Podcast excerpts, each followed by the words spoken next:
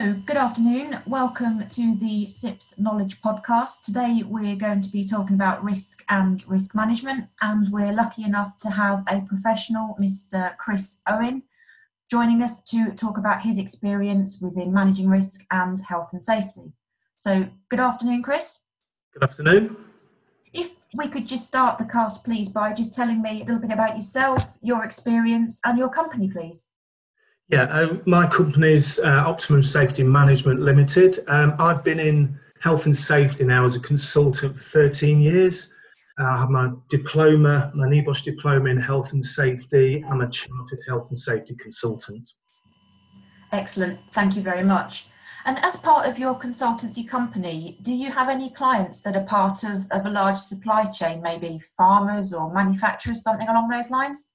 Yes, I do. Um, uh, in my role in the, in uh, as a consultant, I've looked after many companies in the past with my old company and currently with my new company as well.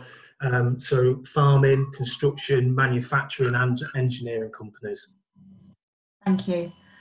And I'm guessing, in your opinion, doing what you do, risk registers are, are pretty important. Can you explain to me and the listeners the importance, in your opinion, please, of having a risk risk register in place? Yeah, it's uh, it's vitally important uh, within a company. It, I mean, you've got companies that are high risk, medium risk, low risk, but they all must have risk assessments and a robust system in place. They must highlight the hazards within uh, that company and control them through suitable and sufficient risk assessments. And having a robust system in place as well um, means that anybody that is carrying out any risk assessments must be trained and competent to do so as well. Um, it's not um, advised to be writing any risk assessments yourself unless you've had training to do it. Um, it's not available. See, and I guess that's that's where your specialist and your expertise come in. You go in and, and speak to your clients and, and help them produce that document. Absolutely, yeah. I think it's um, it's really important to have that um, one-on-one training or a group of uh, uh, train groups of people as well um, to give them the knowledge, to give them the theory, and to do practical uh, assessments during the training. Um, it, it's important to get that hands-on training to make sure that they have the skills um, to go out there and do risk assessments themselves. I understand. And is it possible that you can recall a situation where one of the large clients that we mentioned a moment ago, whether it be manufacturing, engineering, or agriculture, where one of your clients didn't have a system in place and, and it caused them a problem? Can you talk me through that? Yeah, I, I once had a call from a, a manufacturing company. Um, and uh, they were looking at winning uh, a, a, new contract to supply a new client.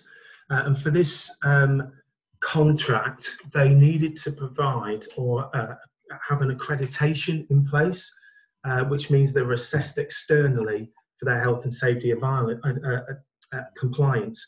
Um, this is something they couldn't do because they lacked a suitable management system and they lacked the robust risk assessments that were needed. So they couldn't get this accreditation. Um, and what happened was, um, until they could get this, until they uh, could provide the accreditation and get assessed, they wouldn't be able, able to supply this new contract. So uh, what they did was they called me.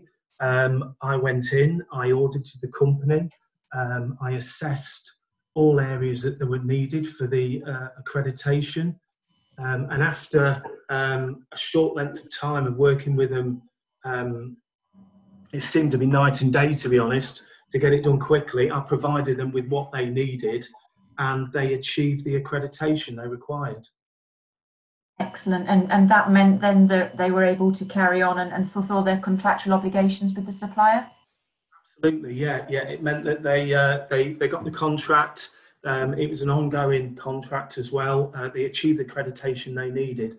And, and since then, um, they've learned from this as well, and they've now put robust systems in place um, to minimise the um, the impact on any uh, on the supply chain and any future accreditations that they need to win contracts. So they've put in uh, quarterly inspections and an annual audit to make sure that everything is kept up to date Um, so there is minimal impact in the future. And is it yourself now that goes back in? Do you regularly go in and do those reviews with the client to make sure that everything is, is up to date as it needs to be? Yes, I do. Uh, and during those meetings as well, I uh, speak with management as well, see how things are going, um, and look to see if there are any gaps within that.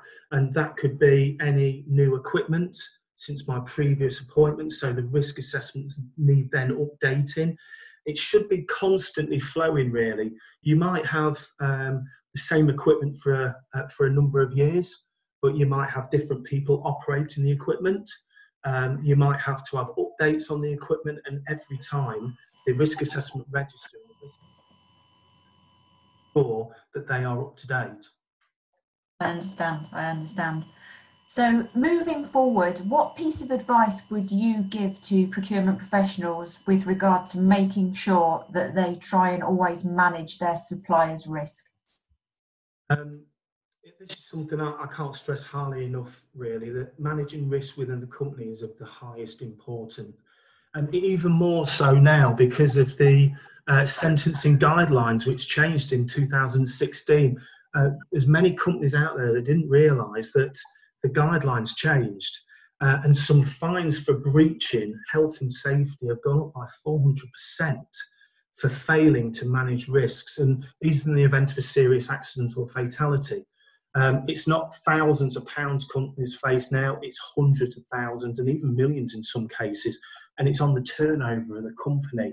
And many of these are because people have failed to provide suitable and sufficient risk, risk assessments to protect the employees and, and to protect the company as well. And in the worst, you know, in the worst failings, um, individual directors, managers, supervisors are actually being jailed as well uh, for failing their duty to provide certain risk assessments and providing uh, failing their duty of care. Um, it's so important that um, all um, procedures are documented uh, there must be a process for uh, documentation as well to, to ensure that procurement professionals, buyers, um, see that there's a, there's a paper trail in, pra- in place and they can prove that there is a robust system that is continually being assessed and evaluated and updated. That's great, Chris. Thank you very much for your insight, your knowledge, and your recommendations there. Appreciate your time. Thank you very much.